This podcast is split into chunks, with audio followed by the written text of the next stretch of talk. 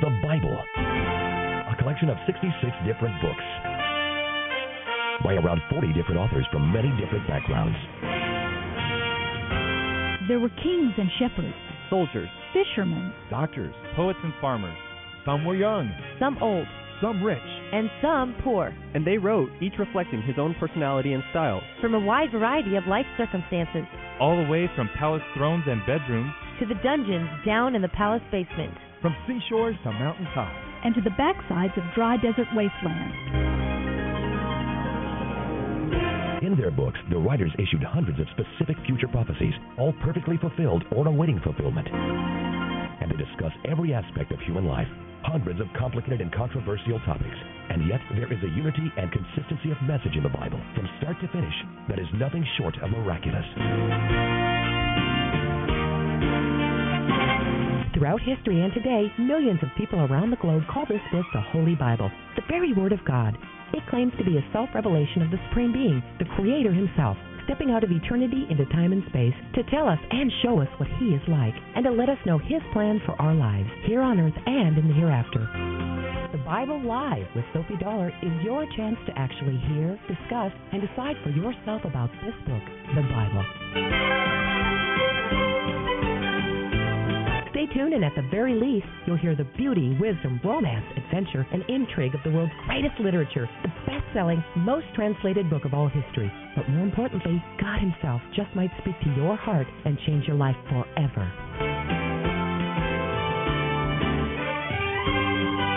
Now, here's the host of the Bible Live, Soapy Dollar.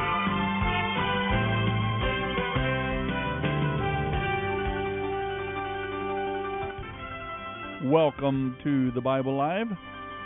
I am eager, as always, to be with you this evening and spend some time in the Scriptures. Just visiting with my wife and our son Sean came over to supper tonight. We were talking about the fact that almost every night, just a few exceptions through the years, I have been opening my Bible in front of me and getting a chance to actually listen to the Scriptures with you, getting to know the God of the Bible. Thank you for the privilege of spending this time with you. I hope you'll let fellow believers know, your friends, your family members, your neighbors, people you work with, folks you go to school with, your church, Sunday school class. Let them know there's a place where they can hear the Bible live each and every evening, the entire Bible every year. Tonight we're going to start a brand new book. We're making progress. Genesis, Exodus, Leviticus, and Numbers are under the belt for this year, and now we'll start the book of Deuteronomy tonight. Right now, though, let's go to Psalm 35. It is a prayer for God to help us when we are being injured by others. Psalm 35, verses 10 through 28. I will praise him from the bottom of my heart. Lord, who can compare with you? Who else rescues the weak and helpless from the strong? Who else protects the poor and needy from those who want to rob them? Malicious witnesses testify against me. They accuse me of things I don't even know about. They repay me with evil for the good I do. I am sick with despair. Yet when they were ill, I grieved for them. I even fasted and prayed for them, but my prayers returned unanswered. I was sad as though they were my friends or family, as if I were grieving for my own mother. But they are glad now that I am in trouble. They gleefully join together against me. I am attacked by people I don't even know. They hurl slander at me continually. They mock me with the worst kind of profanity, and they snarl at me. How long, O Lord, will you look on and do nothing? Rescue me from their fierce attacks. Protect my life from these lions. Then I will thank you in front of the entire congregation. I will praise you before all the people. Don't let my treacherous enemies rejoice over my defeat. Don't let those who hate me without cause gloat over my sorrow. They don't talk of peace. They plot against innocent people who are minding their own business. They shout that they have seen me doing wrong. Aha, they say, aha! With our own eyes we saw him do it. Oh Lord, you know all about this. Do not stay silent. Don't abandon me now, O Lord. Wake up! Rise to my defense! Take up my case, my God and my Lord. Declare me not guilty, O Lord my God, for you give justice. Don't let my enemies laugh about me and my troubles. Don't let them say, Look, we have what we wanted. Now we will eat him alive. May those who rejoice at my troubles be humiliated and disgraced. May those who triumph over me be covered with shame and dishonor. But give great joy to those who have stood with me in my defense. Let them continually say, Great is the Lord, who enjoys helping his servant. Then I will tell everyone of your justice and goodness, and I will praise you all day long. End of reading Psalm 35, verses 10 through 28.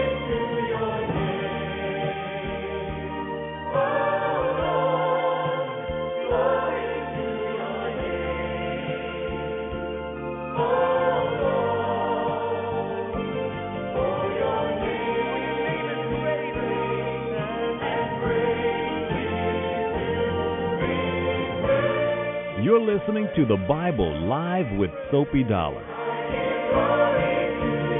Class reunions, photo albums, old familiar songs from our youth, old neighborhoods.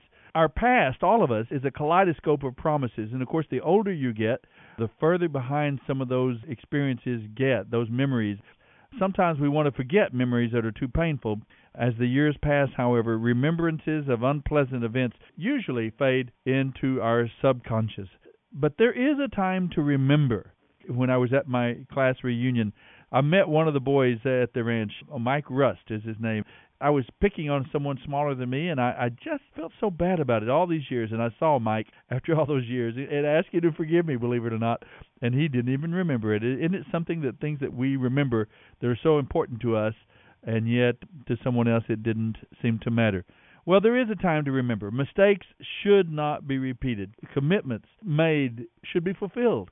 I reminded many of the boys at the ranch, at the orphanage where I grew up, of the commitments we all made together to serve God, to walk with Christ. So many of them have kept that commitment and still walk with the Lord. It's the memory of special events as well that can encourage us and move us to action. Well, I'm talking about that because the book of Deuteronomy is written somewhat in this style. The name itself means the second law, and it's not really the second law, but it's the second giving of the law to the people of Israel. Remember that Moses presented the covenant to the people of Israel when they first came out of Egypt at the base of Mount Sinai. But this is a whole new generation of Israelites. He's presenting and reviewing a second time the covenant between the nation of Israel and God. This document is written in the technical form of a treaty between a king and his vassal state typical of the second millennium BC. There were many of these, and you could readily and easily see the style. There's a reviewing of the past. It calls on Israel to remember who God is and what He has done. The old generation had wandered for 40 years on what should have been an 11 day journey. They left Egypt behind but never knew the promised land. Then on the east bank of the Jordan River, now Moses prepares the sons and daughters of that faithless generation to go in and possess the land. So we'll begin with a history lesson emphasizing God's great acts on behalf of his people. Then he'll review the law itself and restate the covenant, God's contract with the people of Israel. Let's listen and learn tonight as the Bible Live presents the opening chapters of the book of Deuteronomy. Deuteronomy chapter 1 verse 1 through 317. Deuteronomy 1. This book records the words that Moses spoke to all the people of Israel while they were in the wilderness east of the Jordan River. They were camped in the Jordan Valley near Suph, between Paran on one side and Tophel, Laban, Hazeroth, and Dizahab on the other. Normally, it takes only 11 days to travel from Mount Sinai to Kadesh Barnea, going by way of Mount Seir.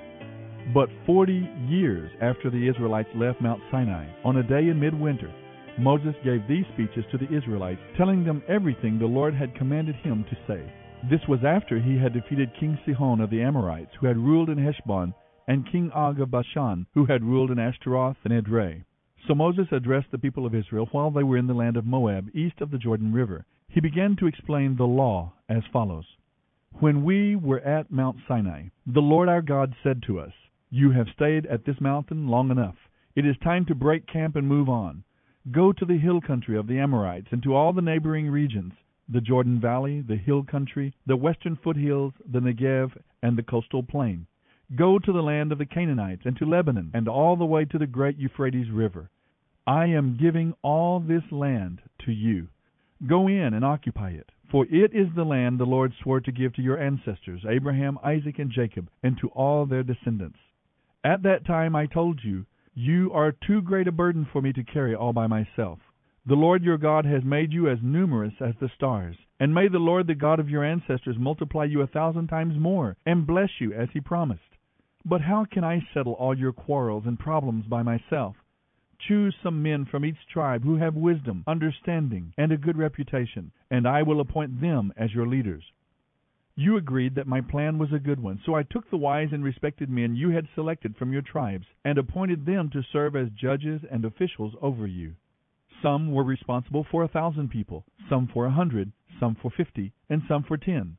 I instructed the judges, You must be perfectly fair at all times, not only to fellow Israelites, but also to the foreigners living among you. When you make decisions, never favor those who are rich. Be fair to lowly and great alike. Don't be afraid of how they will react, for you are judging in the place of God. Bring me any cases that are too difficult for you, and I will handle them. You're listening to the Bible live with Soapy Dollar. And at that time I gave you instructions about everything you were to do. Then, just as the Lord our God directed us, we left Mount Sinai and traveled through the great and terrifying wilderness, which you yourselves saw, and headed toward the hill country of the Amorites. When we arrived at Kadesh Barnea, I said to you, You have now reached the land that the Lord our God is giving us. Look, he has placed it in front of you. Go and occupy it as the Lord the God of your ancestors has promised you. Don't be afraid. Don't be discouraged. But you responded, First let's send out scouts to explore the land for us. They will advise us on the best route to take and decide which towns we should capture. This seemed like a good idea to me, so I chose twelve scouts, one from each of your tribes. They crossed into the hills and came to the valley of Eshcol and explored it. They picked some of its fruit and brought it back to us. And they reported that the land the Lord our God has given us was indeed a good land. But you rebelled against the command of the Lord your God and refused to go in. You murmured and complained in your tents and said, The Lord must hate us, bringing us here from Egypt to be slaughtered by these Amorites. How can we go on? Our scouts have demoralized us with their report. They say that the people of the land are taller and more powerful than we are, and that the walls of their towns rise high into the sky. They have even seen giants there, the descendants of Anak. But I said to you, Don't be afraid. The Lord your God is going before you. He will fight for you, just as you saw him do in Egypt. And you saw how the Lord your God cared for you again and again here in the wilderness, just as a father cares for his child. Now he has brought you to this place. But even after all he did, you refused to trust the Lord your God, who goes before you, looking for the best places to camp, guiding you by a pillar of fire at night and a pillar of cloud by day. When the Lord heard your complaining, he became very angry. So he solemnly swore, Not one of you from this entire wicked generation will live to see the good land I swore to give your ancestors, except Caleb, son of Jephunneh. He will see this land because he has followed the Lord completely. I will give to him and his descendants some of the land he walked over during his scouting mission. And the Lord was also angry with me because of you. He said to me, You will never enter the promised land. Instead, your assistant Joshua, son of Nun, will lead the people into the land. Encourage him as he prepares to enter it. I will give the land to your innocent children. You were afraid they would be captured but they will be the ones who occupy it. As for you, turn around now and go on back through the wilderness toward the Red Sea. Then you confessed, We have sinned against the Lord. We will go into the land and fight for it as the Lord our God has told us. So your men strapped on their weapons, thinking it would be easy to conquer the hill country. But the Lord said to me, Tell them not to attack, for I will not go with them. If they do, they will be crushed by their enemies. This is what I told you, but you would not listen. Instead, you again rebelled against the Lord's command, and arrogantly went into the hill country to fight. But the Amorites who lived there came out against you like a swarm of bees. They chased and battered you all the way from Seir to Hormah. Then you returned and wept before the Lord, but he refused to listen. So you stayed there at Kadesh for a long time. You're listening to the Bible live with Soapy Dollar. Deuteronomy 2. Then we turned around and set out across the wilderness toward the Red Sea, just as the Lord had instructed me, and we wandered around Mount Seir for a long time.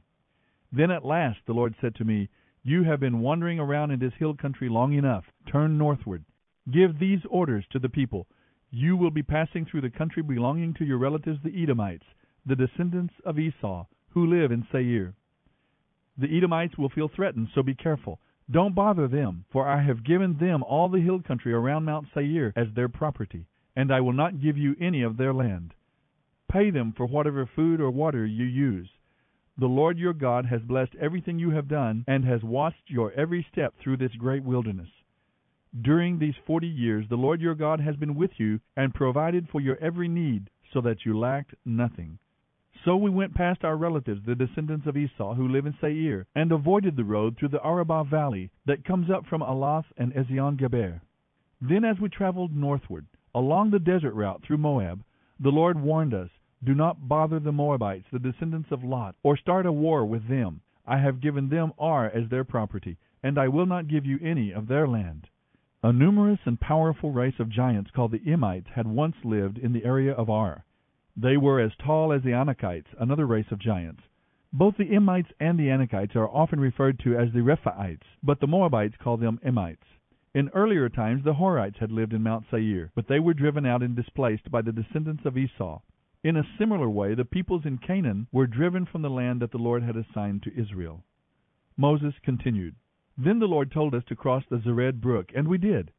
So thirty-eight years passed from the time we first arrived at Kadesh Barnea until we finally crossed Zered brook. For the Lord had vowed that this could not happen until all the men old enough to fight in battle had died in the wilderness. The Lord had lifted his hand against them until all of them had finally died. When all the men of fighting age had died, the Lord said to me, Today you will cross the border of Moab at Ar, and enter the land of Ammon. But do not bother the Ammonites, the descendants of Lot, or start a war with them. I have given the land of Ammon to them as their property, and I will not give you any of their land. That area too was once considered the land of the Rephaites, though the Ammonites referred to them as Zamzummites.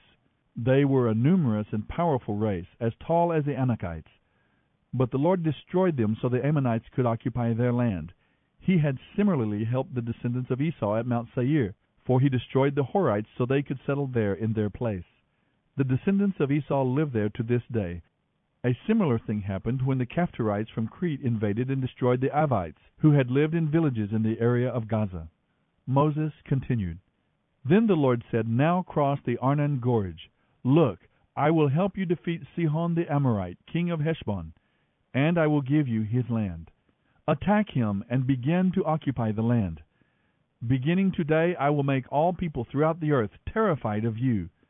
When they hear reports about you, they will tremble with dread and fear. Then from the wilderness of Kedemoth I sent ambassadors to King Sihon of Heshbon with this proposal of peace. Let us pass through your land. We will stay on the main road and won't turn off into the fields on either side. We will pay for every bite of food we eat and all the water we drink. All we want is permission to pass through your land. The descendants of Esau at Mount Seir allowed us to go through their country, and so did the Moabites who live in Ar. Let us pass through until we cross the Jordan into the land the Lord our God has given us. But King Sihon refused to allow you to pass through, because the Lord your God made Sihon stubborn and defiant, so he could help you defeat them, as he has now done. Then the Lord said to me, Look, I have begun to hand King Sihon and his land over to you. Begin now to conquer and occupy his land. Then King Sihon declared war on us and mobilized his forces at Jahaz. But the Lord our God handed him over to us, and we crushed him, his sons, and all his people. We conquered all his towns and completely destroyed everyone men, women, and children. Not a single person was spared. We took all the livestock as plunder for ourselves, along with anything of value from the towns we ransacked. The Lord our God helped us conquer Aroer on the edge of Arnon Gorge, the town in the gorge, and the whole area as far as Gilead. No town had walls too strong for us. However, we stayed away from the Ammonites along the Jabbok River and the towns in the hill country, all the places the Lord our God had commanded us to leave alone. You're listening to the Bible live with Soapy Dollar. Deuteronomy 3. Next we headed for the land of Bashan, where King Og and his army attacked us at Edrei.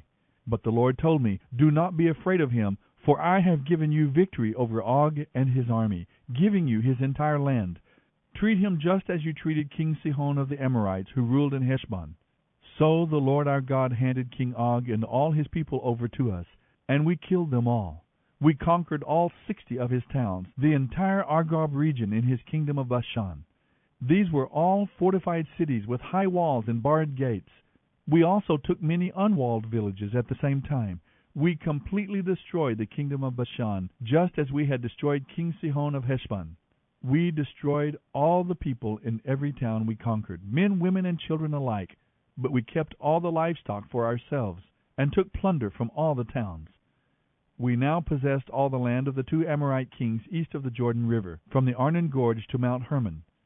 Mount Hermon is called Sirion by the Sidonians, the Amorites call it Senir. We had now conquered all the cities of the plateau, and all Gilead and Bashan as far as the towns of Salecah and Edrei, which were part of Og's kingdom in Bashan. Incidentally, King Og of Bashan was the last of the giant Rephaites. His iron bed was more than thirteen feet long and six feet wide. It can still be seen in the Ammonite city of Rabbah. When we took possession of this land, I gave the territory beyond Aroer along the Arnon Gorge, plus half of the hill country of Gilead with its towns, to the tribes of Reuben and Gad. Then I gave the rest of Gilead and all of Bashan, Og's former kingdom, to the half tribe of Manasseh. The Argob region of Bashan used to be known as the land of the Rephaites. Jair, a leader from the tribe of Manasseh, acquired the whole Argob region in Bashan, all the way to the borders of the Geshurites and Maacathites. Jair renamed this region after himself, calling it the towns of Jair, as it is still known today. I gave Gilead to the clan of Machir, and to the tribes of Reuben and Gad I gave the area extending from Gilead to the middle of the Arnon Gorge, all the way to the Jabbok River on the Ammonite frontier. They also received the Jordan Valley, including the Jordan River and its eastern banks, all the way from the Sea of Galilee down to the Dead Sea, with the slopes of Pisgah on the east. End of reading Deuteronomy 1 1 through 317.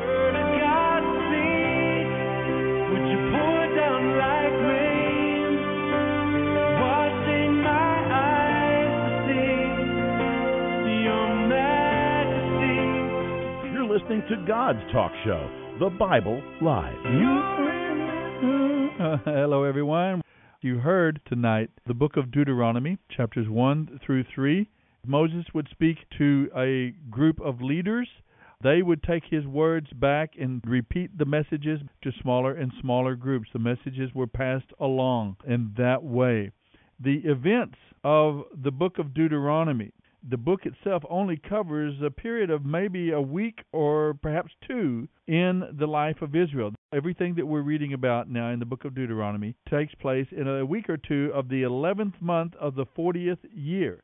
The 12th month of that 40th year is spent in mourning for Moses when he dies. Then the Israelites entered the promised land the first month of the 41st year after the Exodus. Moses begins his presentation here, and as I've mentioned before, in a very technical format. This is presented in the form of a covenant between a conquering king and his vassal state, a conquered people. It begins with a review of the relationship, the things that had happened. And so Moses is giving this short review of God's dealings with him. As he begins this review, it does not begin in Egypt. He begins at the base of Mount Sinai because that is where God made the covenant with the people. That's where Israel became a nation with a covenant relationship with God. That if they would obey his commands, then he would preserve them, protect them, guide them, and bless them and use them as an instrument of blessing and illumination for all the nations of the earth.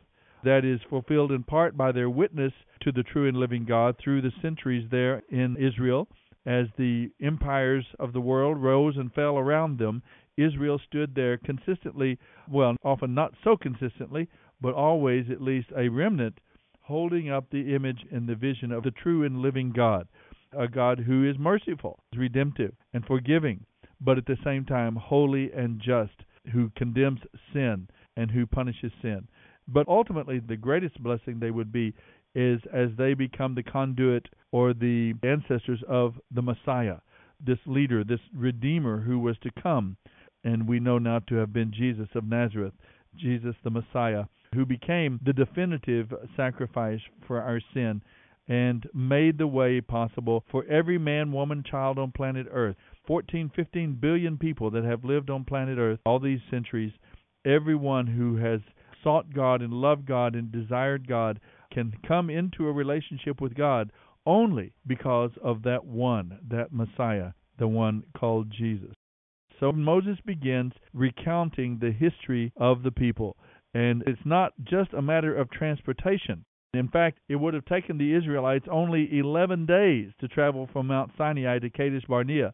It was an 11 day journey, but they spent 40 years. So you have to understand that his primary goal was not transportation, it was transformation. He was forming and building and shaping a people for himself. He was teaching them who he was, about themselves, people who were fallen, who were sinful, prone to rebellion and doubt, and he gave this rebellious people the law to help them understand their sin and help them understand what God required. And then he made a provision. He taught them through the sacrificial system that it was through mercy and grace that sin has a penalty, but that God was willing to pay that penalty and restore them to a right relationship with Him. All of that was picturing the work of the Messiah. The same thing is going on with us. God is working in our world today. He is fashioning and shaping a people for Himself. We are ending our program tonight after this reading from the first three chapters of the book of Deuteronomy. It's going to be very interesting to read the rest of this covenant. Remember, Deuteronomy means the second law, the giving of the law a second time now to the second generation of Israelites after coming out of Egypt. The great principle is that they were brought out of Egypt to go into the promised land. You're not just out of sin so you can go to heaven. You're out of sin so that you can now to begin to walk as God's people, as free people, as a holy people, glorifying to the Lord. That is the purpose we've been redeemed. I hope that you'll live and walk in that truth. We'll see you next time here on the Bible Live. The Bible Live with Soapy Dollar. Soapy reads from the New Living Translation by Tyndale House Publishers. The Bible Live is dedicated to helping promote spiritual revival across America, and your financial support is needed. Please mail your tax deductible gift to the Bible Live, Post Office Box 18888. That's the Bible Live, P.O. Box 18888, San Antonio, Texas 78218. You may also make credit card donations at the ministry website, thebiblelive.com.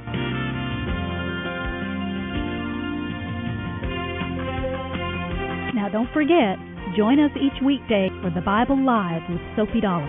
Start today, and in one year's time, we will read and respond together to the entire Bible. Let the most important word you hear each day be God's Word.